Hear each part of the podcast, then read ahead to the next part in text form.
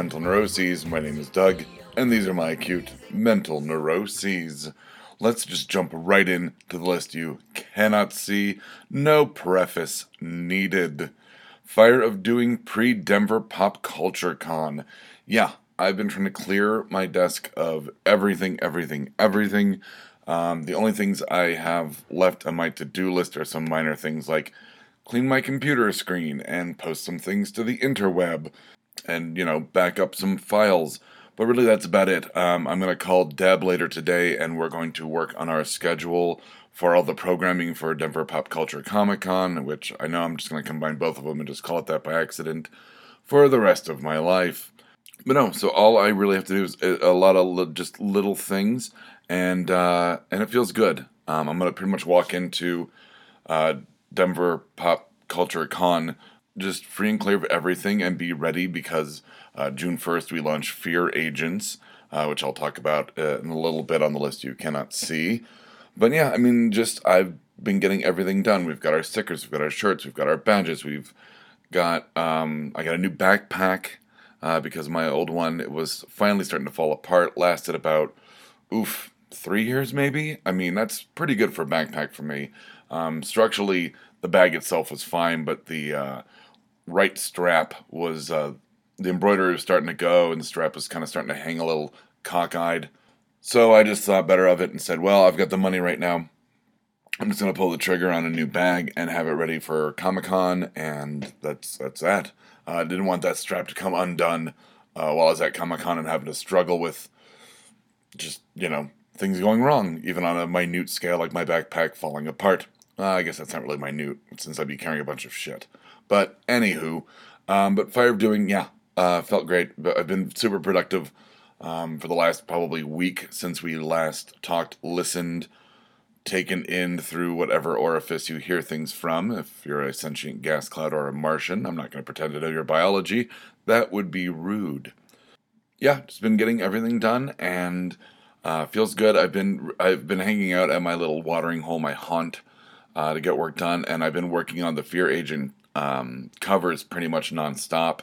As like I said uh, for the last couple weeks, that I had designed, uh, had sketched three of them, and didn't decide which one I liked better. So I'm just going to do all three.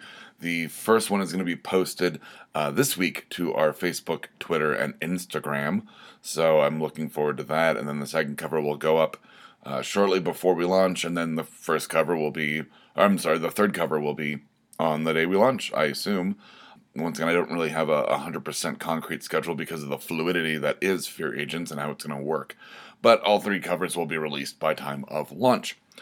Um, but I've been really quiet, uh, and people have noticed that. They're like, uh, whether it be at the day job, and I'm like, yeah, my brain's on like nine different things right now, and I'm just cycling through everything. And then I'd get up from the day job and go sit down at my little uh, place and go, okay, I'm just gonna sit and quietly work. And the people that work there were like, you're not talking very much. Usually you're, you know, you don't shut up or you have something to interject on a side conversation or you have a funny aside uh, about your day or just in general. And I'm like, yeah, sorry, I'm just, you know, working on things and, um, you know, really nose to the grindstone to the point where I almost don't have a nose. Uh, nor a grindstone. I've worn them both down, really. Uh, mutual erosion. That's how much I've been working mutual erosion. Something else we've been working on last week uh, when I recorded with Troy, when I recorded Nerd Vomit. He videotaped it, or whatever you want to call it. He had a GoPro and we set it up, and um, I have no idea what we're going to do with that video. Um, I don't know if we're going to start presenting Nerd Vomit as both a podcast and a vlog type of thing, um, but I did park our video channel, uh, YouTube backslash the BACN, I believe it is, or BACN. I'll have to double check that. But I don't know what we're going to do with them right now, but eventually I think we're going to launch a video channel, which was always on the list of things to do with the network. Um, we just didn't know if we wanted to do um, something like a video podcast or original content um, that was scripted or improv or reality. Uh, I mean, we we have ideas. Um, it just it was there was always something kind of bigger on the horizon we had to take care of, like Kathy Hammond, uh, not to be confused with Kathy Griffin, a certain listener has told me. Though I'm not a huge fan of Kathy Griffin to begin with. Though she did kill it as uh, MC at uh, Joan Rivers' uh, Comedy Central roast. That's the one thing I got to give her. Uh, not suddenly Susan, not even that. Uh, not the Trump beheading thing, not that. Just the Joan Rivers roast, and that's it. Um, but anyway, but Kathy Hammond has, you know, taken up a lot of time. Fear Agents, of course, has been taking up a ton of time, um, as well as just keeping the network trucking on the day to day stuff and weekly stuff. So, video channel down the road, but it's it's getting there slowly but surely.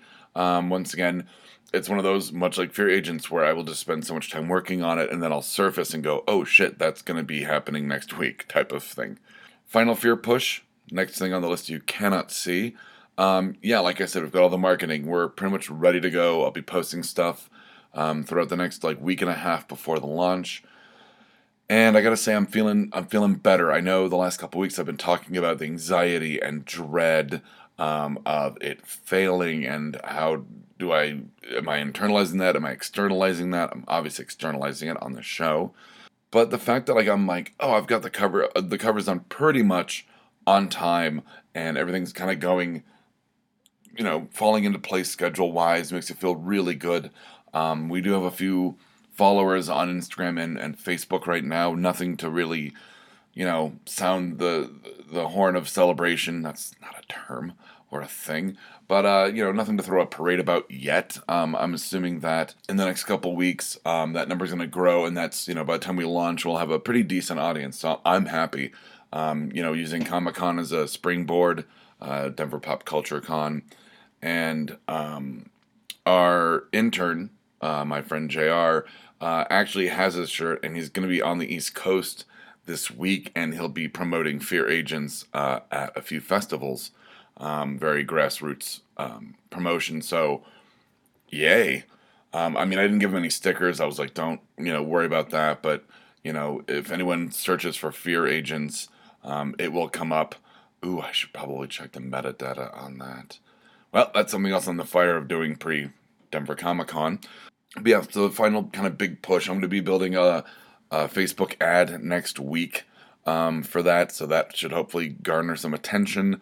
Uh, and then, you know, we start. And of course, um, really the only anxiety I have now is that we're launching it literally in the middle of Comic Con. Um, we're launching it the busiest day of the con.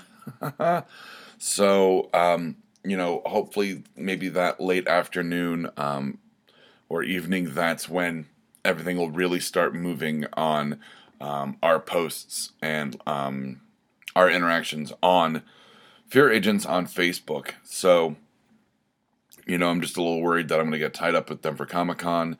Um, I, I, I picked a great weekend and the worst weekend ever to do it. So that's really the only anxiety I, I have. Uh, the only thing that's really making me neurotic. But I, I'm really over the um, fear of failure.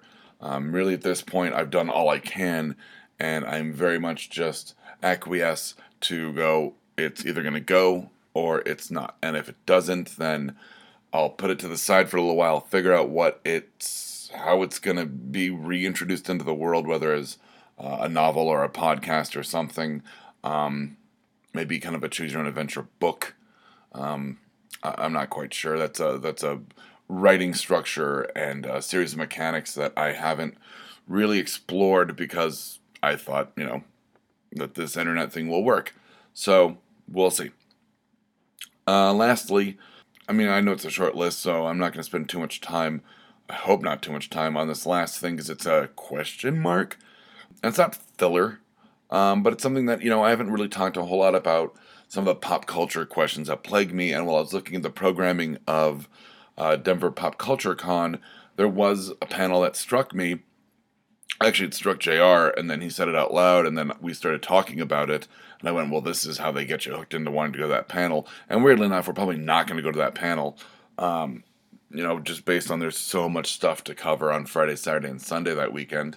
And it's funny that this panel happens over the weekend that Godzilla King of Monsters premieres uh, in theaters, which I am totally going to go see even though I haven't even carved out the time to go see John Wick. Maybe I'll do that tomorrow. Godzilla's greatest foe. And I literally, I went, well, it's got to be King, you know, Gojira or whatever that one, the three headed one is. Gamera, is that that? King Gamera? I think that's right. Uh, or Mecha Godzilla. Um, not Mothra, because Mothra ends up becoming a friend. Um, I know they fought in the uh, newest Godzilla with the whole monster universe with Monarch and uh, King Kong and the uh, Skull of Crystal Island or whatever the fuck that movie was. But anyway, and and we got to talking, and I said, well, it's got to be one of those two. I mean, ultimately, one of those two. It's not humanity because Godzilla steamrolls over humanity. Sorry, us humans, we don't even rate on Godzilla's greatest foe. And uh, you know, I, I I made a case for Mechagodzilla that even despite the fact that it's you know reinforced mechanical technology and that you know it is easily taken not easily but i mean it is eventually taken apart by godzilla i would say mechagodzilla is his greatest foe because not only is godzilla facing himself which asks all the philosophical questions of facing yourself but you're also facing a literal your fresh flesh and blood self or whatever reptiles are made of um, i don't know uh, evil and bugs and scales and such. I don't know. They're not really made of bugs. I just assume they're like a bunch of ants in a little lizard suit, like uh, children pretending to be an adult and stacking up on top of each other in a trench coat. That's wrong. I'm no doctor. But, uh, no, but like a, a flesh and cold blooded reptile or a flesh and blood, you know, human, um, as, as for a metaphor for, uh, you know, the literary uh, idea of man versus himself. Uh, but you, you have flesh and blood uh, version versus literally the the other end of that, like mineral hardened technology, um, still science. That that through line still works, um, but you're literally he's literally facing himself in a way that he's not, and I think that's what makes him uh, Godzilla's greatest foe, Mecha Godzilla. Yeah, I know robot clone, uh, kind of a cop out, but um, and and but visually, I think quite striking. And uh, King it's like, yeah, it's just another fucking monster. Um, I mean, he's just he's fighting, you know, another force of nature, and that's not exactly an opposite. It's simply opposing.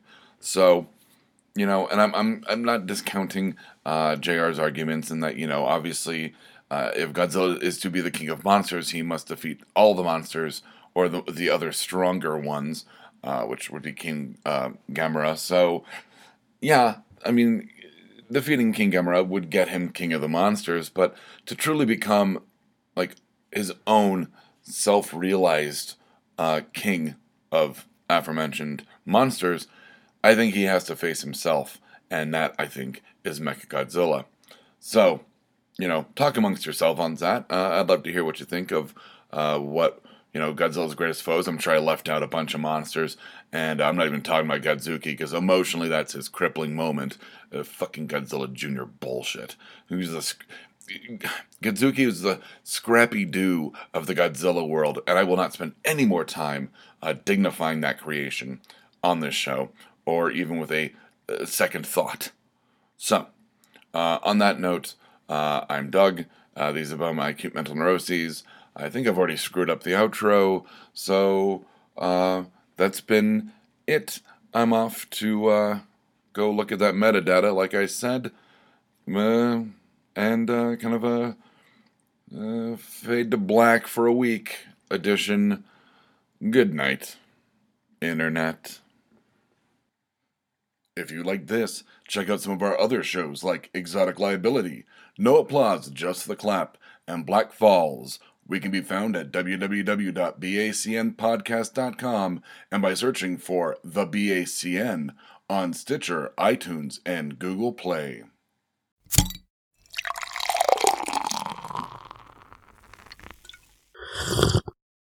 Oh, yeah.